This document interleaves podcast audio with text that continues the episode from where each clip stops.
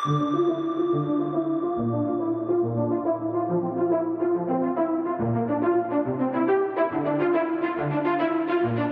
is the Multi Faith Matters podcast. I'm your host, John Morehead.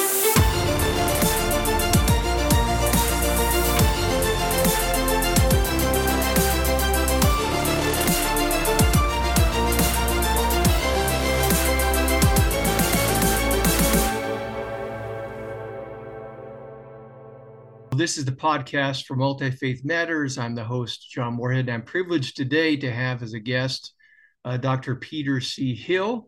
And I'm going to read, uh, he's got an extensive bio that I have here, but I'll just read a portion of it. We'll put a more extended bio in the program notes with this episode.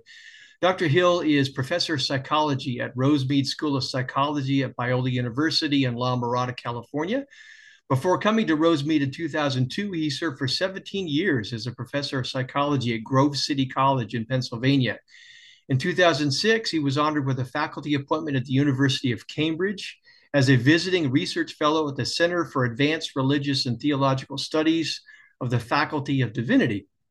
Hill is, a, is an active researcher in social psychology and the psychology of religion, where he has authored approximately 100 articles in peer reviewed journals and book chapters. Uh, speaking of books, uh, he has co authored or co edited six books Measures of Religiosity, the Baker Encyclopedia of Psychology, The Psychology of Fundamentalism and Intratextual Approach, Psychology and Christianity, Integration, seminal works that shaped the movement, and the best selling Psychology of Religion textbook, The Psychology of Religion and Empirical Approach from 2009 in Psychology of Religion and Workplace Spirituality in 2012. Dr. Hill, welcome to the podcast.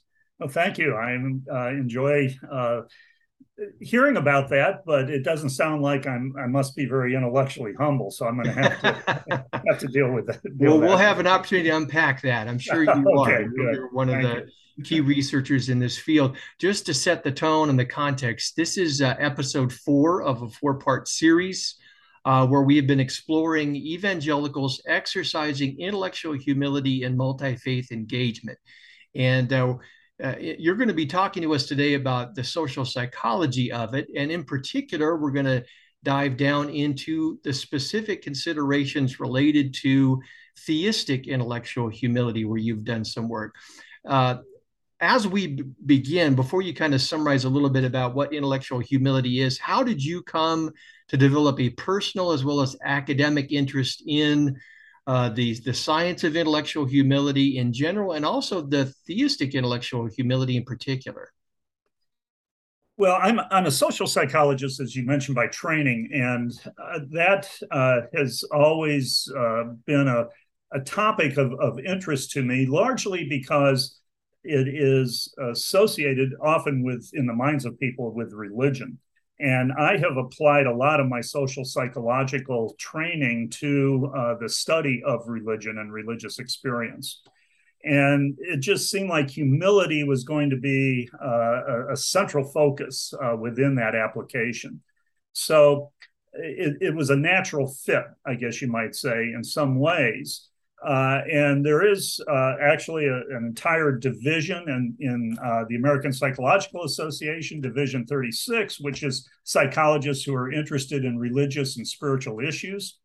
And um, in that in that group, I uh, discovered that that there's a whole range of, of psychologists, anywhere from evangelicals that really bring in a theological element to it, uh, clear over to uh, atheists uh, in in that group who think that they can explain religion away.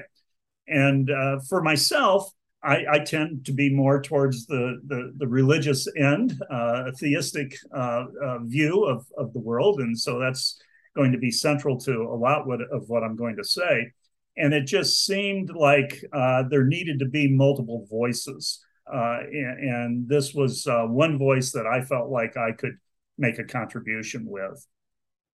Fantastic. Now, uh, we heard some of this in episode three with Daryl Van Tongeren, but uh, repetition is not a bad thing for this kind of subject matter. For those of us who don't specialize in psychology, uh, can you tell us how are we defining intellectual humility? And can you talk a little bit about how long scholars have been focusing on this? This is an ancient virtue that philosophers and religions have been uh, adhering or promoting, even though we don't often follow it and tap into it. But how long have academics been looking at this, and how are we defining it? Well, let's deal with the definition uh, question first. And I think anytime we talk about intellectual humility, we have to understand that also in the context of a broader conception of, of just humility in general. And I think after uh, a lot of effort uh, over the past few decades, and I'll get to that that that timeline question in just a moment, but over the past few decades, uh, psychologists have taken this as a, a, topic of, of interest and and potentially a, a rich topic, uh, and so they first started talking about humility in general, and and I think after a, lot of exploration. There seemed to be some consensus that at the core of what humility is, is an acknowledgement of personal limitations. And if you take that as, as a core, then there's a lot of derivatives uh, that you could talk about. Uh, so, for instance, uh, if if if there's a personal limitation that that we acknowledge, then we might be more willing to look at others and what others have to have to uh, say or contribute uh, that there's a t- certain amount of teachability that goes along with that.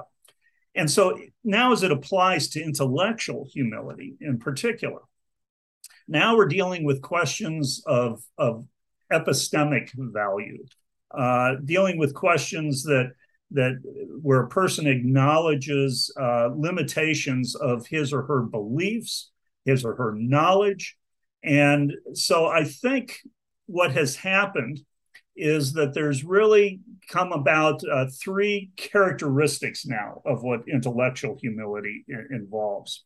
One is that it's a willingness to hold beliefs tentatively to the extent that one is willing to revise his or her beliefs or perspectives given a convincing reason to do so. So it's not just anything goes. Second, a willingness to undertake a critical scrutiny of one's perspective, including a balanced consideration of evidence that both supports and refutes one's perspective. Um, I often think of uh, people who watch television or go on certain podcasts or just social media in general. Are they balanced in, in getting information? Uh, so, you know, are they only watching uh, CNBC or Fox News, or are they trying to to to get a little bit of both sides? Uh, third, that it's a willingness to acknowledge that equally sincere, capable, and knowledgeable individuals may reasonably hold differing views. So I think I think those are just some of the core concepts that go along with with intellectual humility. Now, you're you're right. This is a, relatively new topic uh, for for psychologists and for social scientists in general, um, and it has been around for a long time. Uh, intellectual humility is a, is a virtue, an intellectual virtue that that philosophers have talked about for uh, for centuries now. But uh, one of the reasons I think that that humility became uh, of of greater interest is that in the late 1990s, psychology took quite a, a, a step. It was only a step in a different direction, but it was an important step. And that is getting away from studying just what's wrong about people and now trying to find out what's right about people. And so eventually, and I, I remember I was at a in a, a, small group meeting of about 15 or so psychologists back around 1998. And we were even afraid to use the word virtue then for fear that that was too uh, uh, philosophically loaded with religious meaning. And so we, we, we determined, well, we're going to start off calling these classical strengths. But what we discovered was soon we started to introduce the notion of virtue. And we didn't get the pushback that we were expecting and uh, and it appears that psychology has made some sort of transformation that centers around and gives a voice at the table for uh, the study of of uh, virtue. And humility is just one of many virtues that have, has now been studied, including uh, intellectual humility. So uh, th- there has been a, a, shift, and I would say it's been a fairly radical shift for about the last two decades. Now, in some of my reading, I've got a off camera here. I've got a stack uh, as well as numerous volumes in my library that I still have to get to.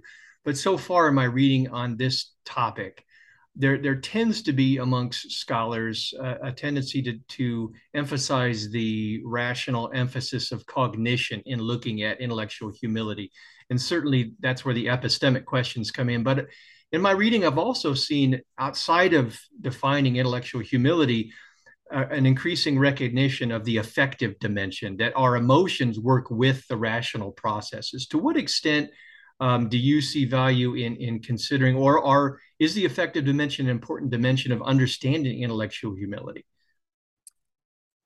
I, I definitely think you're you're right on with that observation, um, and I think what what has happened, uh, and there's a, a, rub, I guess you might say, in that uh, much of the research on intellectual humility has centered uh, I shouldn't say it is centered, but it has considered uh, the role of religion. And by and large, most of the research has suggested that the more committed you are to your uh, religious beliefs and religious faith, the, the less likely you are to display intellectual humility. And um, there there has to be some some reasons why that's it because after all most religious traditions including christianity but but virtually all of the religious major religious traditions of the world stress the importance of humility in general and oftentimes it is applied to intellectual humility. And so um, there there is this sort of of uh, uh, misconnection, I guess, that that, that that's either in reality uh, something that, that's a fact in reality. For instance, that religious people just simply are not uh, intellectually humble. Or maybe it might have to do with the way that we conceptualize uh, intellectual humility. And I think you hit the hit the nail on the head there.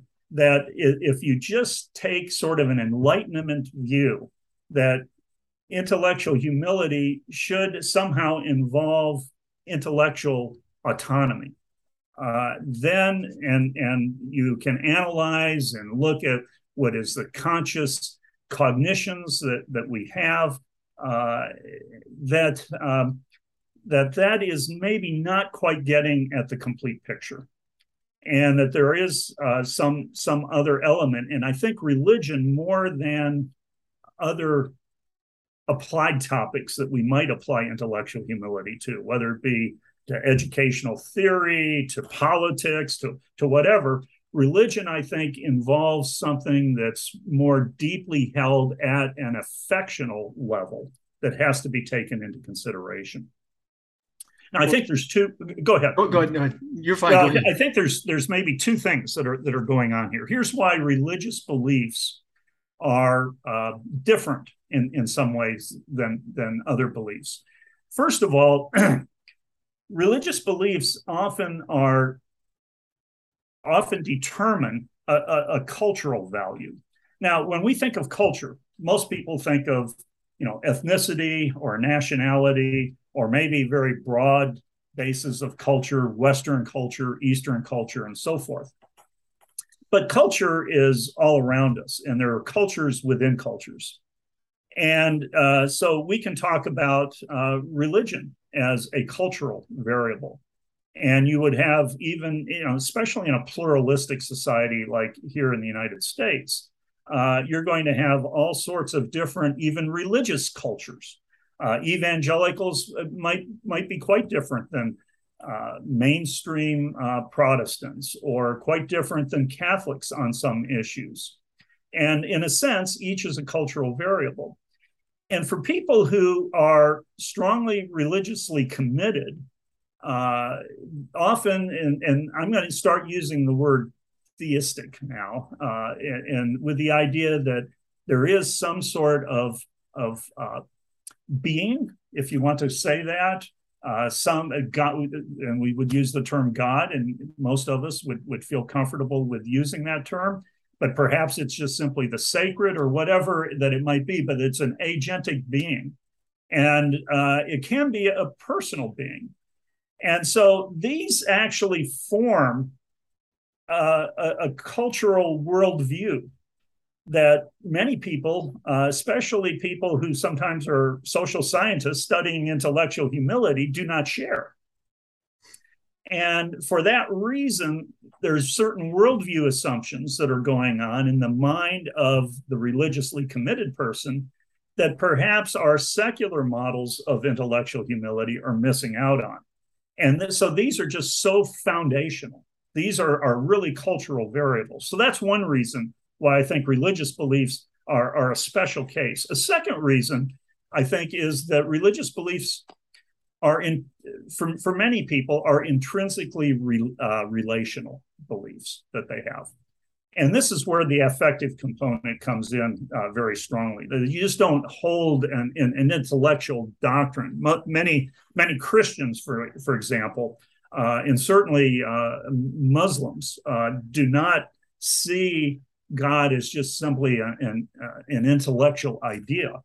Uh, that this is a, a God that uh, is is personal, uh, cares about what the activities in the world, cares about maybe even me as an individual, and uh, so there's this intrinsic relationship. And what what we do know from just human relationships is that the more committed and so forth a, a relationship is, that it's going to evolve involve an affective component. Uh, it's just not, you know, I, have got a, a, wonderful relationship with with my wife, uh, and I can look at it intellectually, but I'm missing out on probably some of its most uh, valuable characteristics. Yeah, a little shameless plug for one of the works that I did. Was published last year. Is I co-edited and contributed a chapter to a volume on the missing dimension of the affective considerations in multi-faith encounters uh, involving Christians. And so this is an area of great interest, and I just wondered at what point it might play a part. Now, you mentioned uh, in some of your work here, you talk. Uh, there was an article that I read of yours in the Journal of Positive Psychology where you're talking about the theistic uh, e- ideological context of intellectual humility. And you state, uh, you propose that, or you, you quote an author who proposed that current conceptualizations and measures of intellectual humility do not consider how intellectual humility is understood and applied by those who are religiously committed. How has your research tried to address that missing element? Well, one one of the things that that we need to acknowledge or recognize right off the bat is that uh, if you adopt or consider, and, uh, maybe adoption is not the, the correct word, but if you consider uh, the worldview of of religiously committed Christians, for example, uh, and perhaps people of other faiths, uh, faith traditions as well, that suddenly your analysis of intellectual humility becomes multidimensional, at least two dimensions at the most simple level, because so far intellectual humility is really only considered on one horizontal dimension, uh, relationships with with other people in in particular. So when I get, went back a, a, little while ago and talked about some of those core issues, uh, you know, I mentioned, for instance, that uh, other people, equally sincere and capable and knowledgeable people, might might hold a, a differing view. That's that's a horizontal consideration, and that's the, been the entire focus of, of intellectual humility. But if you take the worldview into account of religiously committed people, there is now a vertical dimension that, that has to be considered. And it's compounded by the fact that for many people, this involves a, a, a strict uh, um, uh, uh, an, ex, an expanded consideration that involves the affectional component that we just just mentioned. So we what we did was we looked at five of the most used measures of intellectual humility. And measurement has been something that in, in the study of intellectual humility that there's been a large focus on. If we can't measure it very well, then uh, then we can't do much uh, empirical study on on the topic. So there's been uh, a number of measures that have been developed, and we looked at the five uh, most common measures. And what we noticed was that if we took the individual items, and, and these measures uh, are, are really just people answering questions, uh, typically on a strongly disagree to strongly agree continuum.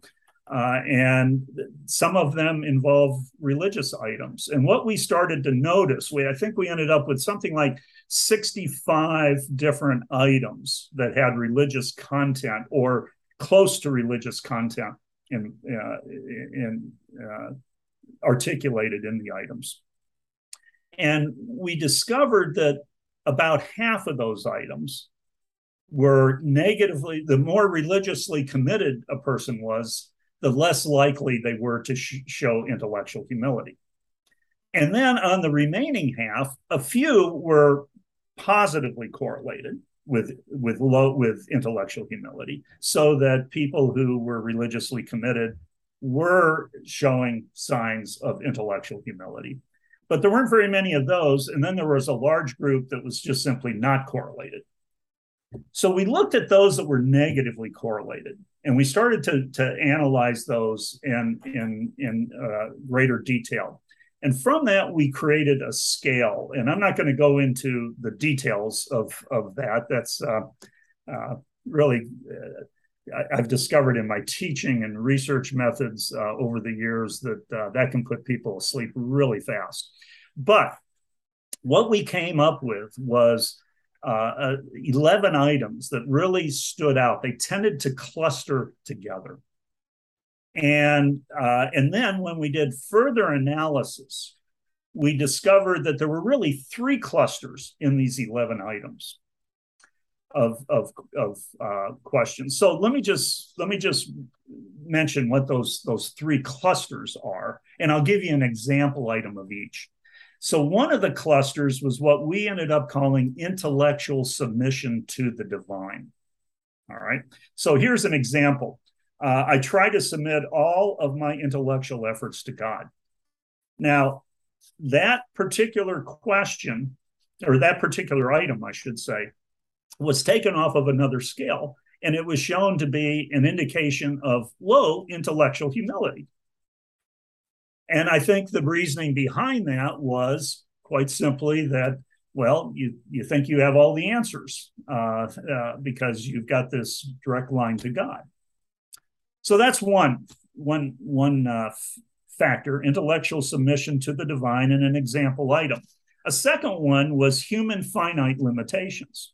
So there were a, a, group of questions, four questions that clustered around human finite limitations. So, for instance, uh, I don't expect to have all my questions answered, but I'm confident in God's knowledge. Once again, w- with most of the measures of intellectual humility, that comes across as being negatively related to intellectual humility. That's not showing intellectual humility. So we have two factors intellectual submission to the divine, human finite limitations. And then the third factor and I'm, I'm stressing this, uh, it's a very important point that there's belief bias and limitations that we have. So here's an example. When I approach a passage in the Bible, I'm aware that I have my own biases. Okay. So that was a third, third um, uh, factor. Now, that particular item was actually one that was positively related to intellectual humility. Now, the first two factors, and here's our argument those first two factors, intellectual submission to the divine and human finite limitations, really are. Spe- they're addressing specifically uh, uh, theistic beliefs. And that third factor, belief bias and limitation, addresses one's epistemological biases and limitations in understanding the complexities of religious belief and experience. So it's not really a theistic item. Now, what we ended up doing, we took that scale, those 11 items, And we started to measure how people scored on those 11 items. So we got an overall measure based upon the whole scale. But more importantly, we started to look at the individual factors and how did they relate to topics of of uh, that that we would refer to as perhaps virtuous topics, or at least topics that positive psychology is interested in. And so, one of the things that that we looked at was uh, just the, a measure of flourishing, of well-being that the person is having. We also looked at a measure of meaning, meaning making, and, and much of this ties in with, with Dr. Van Tongeren's uh, research that he's done and in fact, we used some of his measures. Then we also looked at things like that, that psychology is typically related to, for instance, anxiety and, and depression and so forth. And here's what we found we found that when those first two factors, the theistic factors, with a religiously committed population, that as religious commitment increases, people who score high on religious commitment but and they score in the the intellectual humility direction on the two theistic factors. They showed greater flourishing they showed greater sense of ultimate meaning they experienced less uh, depression less anxiety. Now all of this is based on self-reports okay? The third factor which is not a theistic factor was unrelated to all of those things and and even uh, i believe on one or two of them was was negatively related, but it wasn't a strong negative relationship. That's suggesting to us that you have to take into account some of the assumptions and worldviews of, of people. And once you take into account, the, in, in this case, a theistic worldview, a theistic assumption that people are making, uh, that that they can and, and in fact those who do experience it. And, and i should say this that that people do not ex, uh, universally experience uh, intellectual humility. So you're going to have individual differences among religious people. Some people hold religious convictions and beliefs and are uh, and, and are not intellectually humble. And some people are and it's that variation that we're looking at and those who are intellectually humble and yet still maintain their their theistic beliefs, even strongly, even even to the point that you might call it a conviction, those are the people that flourish. Those are the people that that find ultimate meaning. Those are the people that, at least in our result, correlational research, by the way, it's not causational research that we've done uh, those people do not experience anxiety or depression as much. Well, as I was listening to you describe those various facets of your research, I think you kind of got there towards the end of your comments there. Simply because somebody has a strong conviction that their knowledge is, uh, they submit their their understanding to the will of God. That can go in more than one direction. On the one hand, it can result in, you know, God God has given me the truth, capital T, and anybody doesn't hold that as somehow inferior. Uh, or it can say, look, you know, I'm humble in my knowledge, and uh, God has uh, constantly shown me how to improve that along the way. It can go in multiple directions. So, do we understand why uh, different people who would fall under the umbrella of theistic intellectual humility would have these differing views, even though they're holding the same kinds of ideas? Right. Well, I, I do think uh, it, it comes back to some of those reasons that make religious beliefs unique. Uh, that uh, that that they're they are foundational for for worldviews, and uh, and there and therefore they are existentially important. I, I didn't say that earlier, but I, I, think that's what's what's so uh, so unique about religious beliefs versus many of the other beliefs that we have. They are existentially important and they are intrinsically relational. Now, some folks, because those are such powerful motives, uh, some folks have a very difficult time uh, being flexible with with with any of those uh, beliefs that, that that are there. And so we do have um, religious fundamentalists uh, who who uh, would not be open to any consideration of, of discussion about any uh, any of these. Um, and we also have individuals who uh, can still be- have these beliefs and, and strongly believe them, but recognize and acknowledge our limitations in understanding, fully understanding of, of those, and that we might be able to learn from others, even people of other traditions. So it, it, part of it depends upon, I think it's just individual differences. This is maybe where personality gets gets uh, involved in the equation as well. There might be a fundamental distinction between des- fundamental motive distinction here be, between desiring to persuade when we are talking with people of, of other faith traditions or just simply people of no no uh, faith tradition versus a desire or a motive to understand.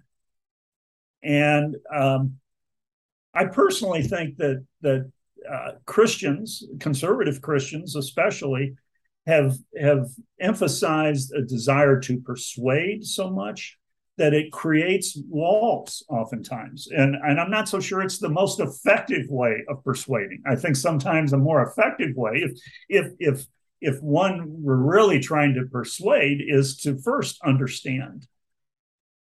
But i uh, even even then i i would i would prefer to think of these as as primary motivations and that there's a huge difference that, that's that's going on. When you are trying to persuade you're always trying to you're in a very defensive position and you're always trying to think of how to answer something. So this is where that person's comment is wrong.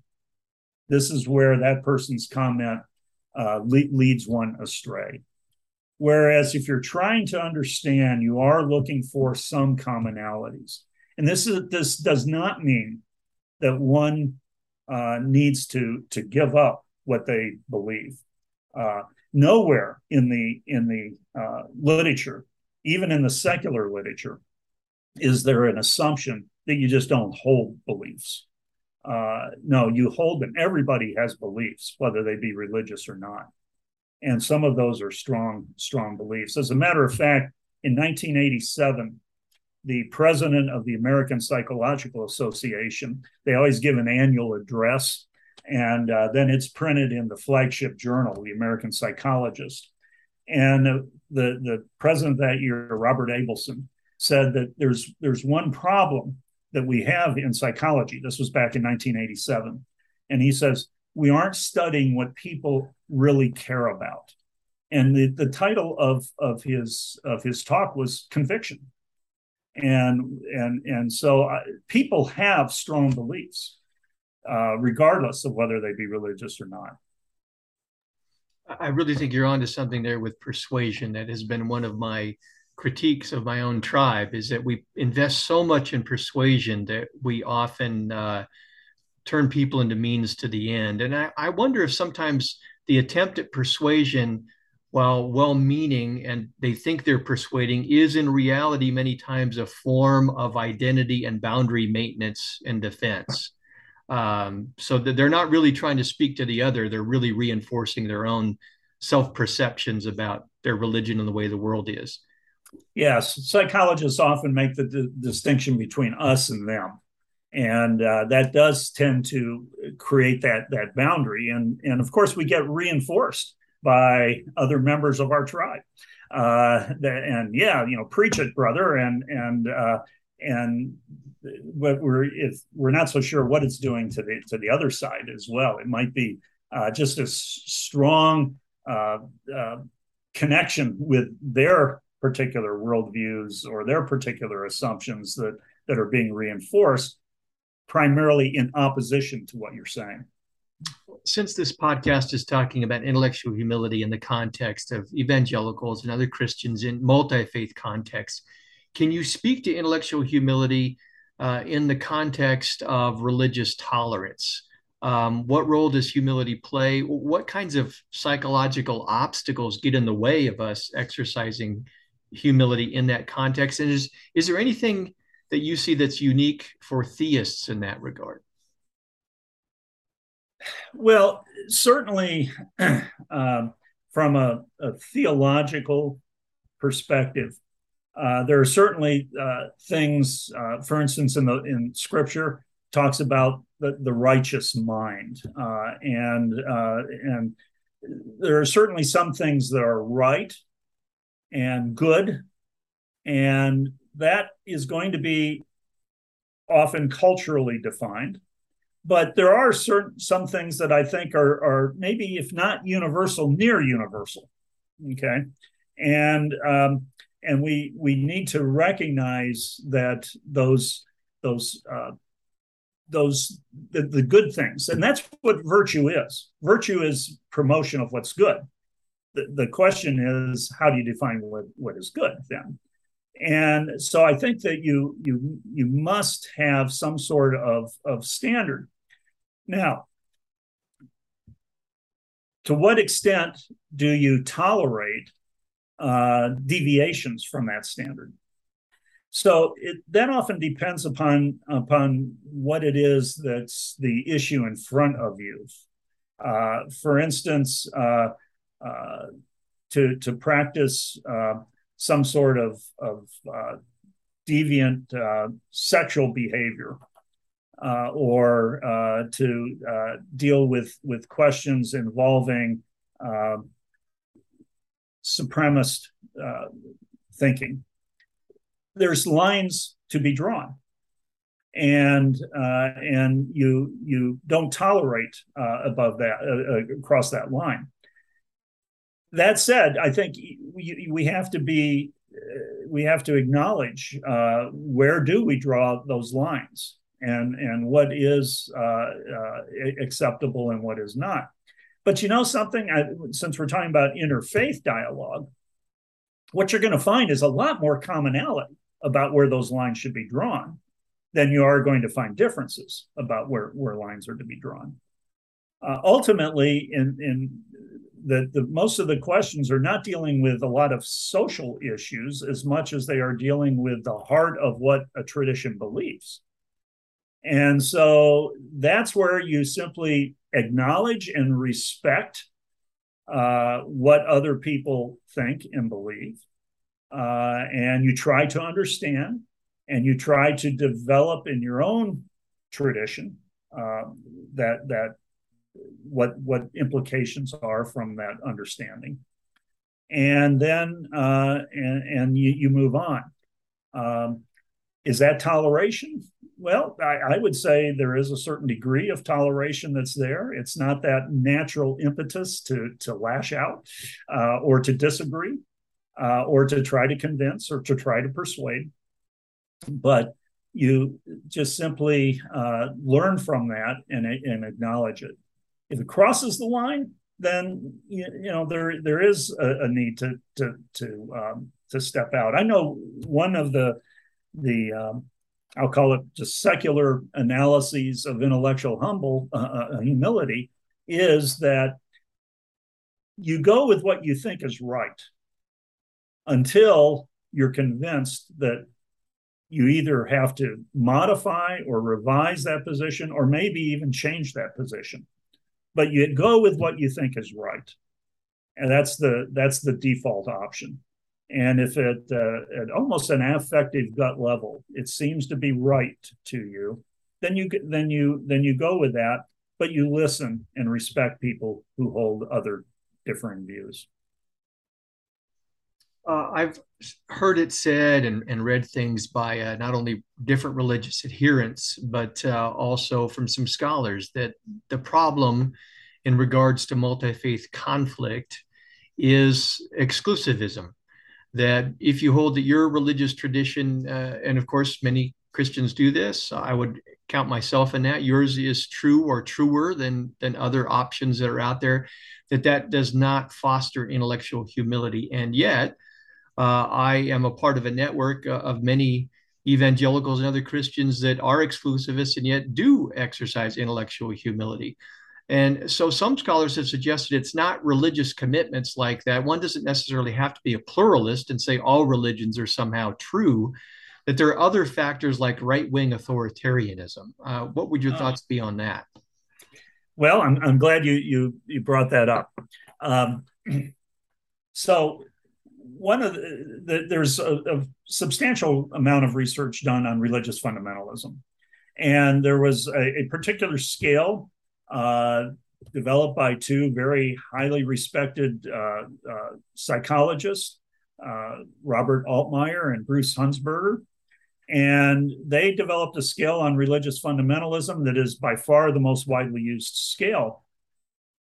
And lo and behold, we, we discovered after the scale had been used a lot to measure religious fundamentalism that once you factored in or you got a measure of right wing authoritarianism, and uh, you measured that along with the religious fundamentalism, you discovered that it, they really uh, said about the same thing. And, and, and the argument is that it's not really religious fundamentalism that we're, we're measuring, we're really measuring right wing authoritarianism. So we actually developed uh, another idea, and this was uh, uh, my the, the, brainchild behind this was uh, my colleague Ralph Hood, and uh, it, we developed a, a, a conceptual distinction uh, on on measures of fundamentalism, and we called it an intratextual uh, approach to understanding fundamentalism. So what you have to first do is go in and try to understand what it is that a person believes on their terms, not on your terms. Okay, and that's one one area. I think that's a, a, really important point because social scientists, psychologists. I mean, after all, we do have to have our theoretical frameworks for for our empirical work and and and uh, conceptualization, but we tend to do that strictly on our own terms, and we don't take the time to often get to know the culture with which we're dealing, especially when we are dealing with a unique culture such as religious fundamentalists. And so we developed this measure that said, let's look at how a person views their what is sacred to them. For Christians, that was the Bible. Okay. And try to understand where they are coming from uh, with with regards to uh, uh, their view of Scripture, and let that be the definition versus this militant kind of of, of uh, definition of fundamentalism that really reflects just right wing authoritarianism. Now, it's not to say that that's wrong, but it's just simply saying that you're really tapping into something different than just fundamentalist beliefs that that that, that are going on. So, um, so w- what we discovered is that that people have some very good good reasons uh, to to hold to um, they're what they believe is right, and it's for uh, fundamentalists of, of a Christian variety. It's their beliefs of what Scripture has to, has to say. So that's what we call this intratextual. We have a measure that that tries to get at that. Now, you can hold to what you believe is right, and let it be all encompassing. Okay which means any peripheral belief has to fit into that systematic framework. It has to fit into, you know, if you can't come up with scriptural justification for it, it must be wrong. And that's that's what now we would call from an intratextual model a fundamentalist versus somebody who still has high regard for scripture but who also recognizes there's a lot of peripheral beliefs that are out there, peripheral to what Scripture has to say. And uh, I teach in a in a program that that directly teaches this. That let's take the best that psychology has to offer and let's integrate it into uh, a, a, a, religious framework. And that's the notion of integration. Um, and you know something I have found out that that doesn't weaken, that doesn't dilute what one believes uh, by and large. Most of our students, myself included, when I went through a secular program, uh, once I started to integrate some of this into my thinking, it made me all the more strongly appreciative of the tradition that that, that I came from, the religious tradition that I came from. Uh, I'm not scared about about what integration. You know, it's it's an old cliche. I know all truth is God's truth and so forth, but I really believe that. I work for uh, the Foundation for Religious Diplomacy, and uh, I remember years ago, one of my first meetings with the president of the organization. You know, he's big, intellectual humility is a big part of what we do, and trying to teach others. And he asked me, he said, "Do you think this can be taught, or is it something that people just kind of have as a part of their personality?"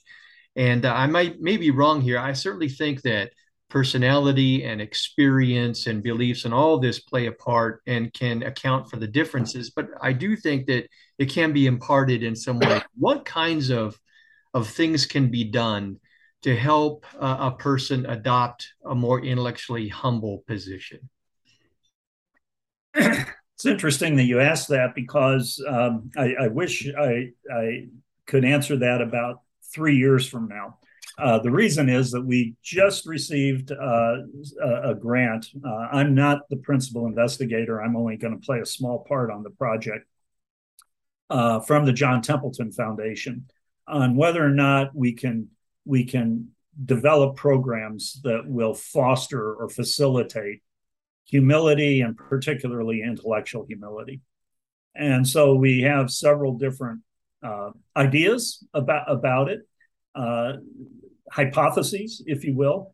But uh, but right now we don't know how accurate uh, we're going to be with with those.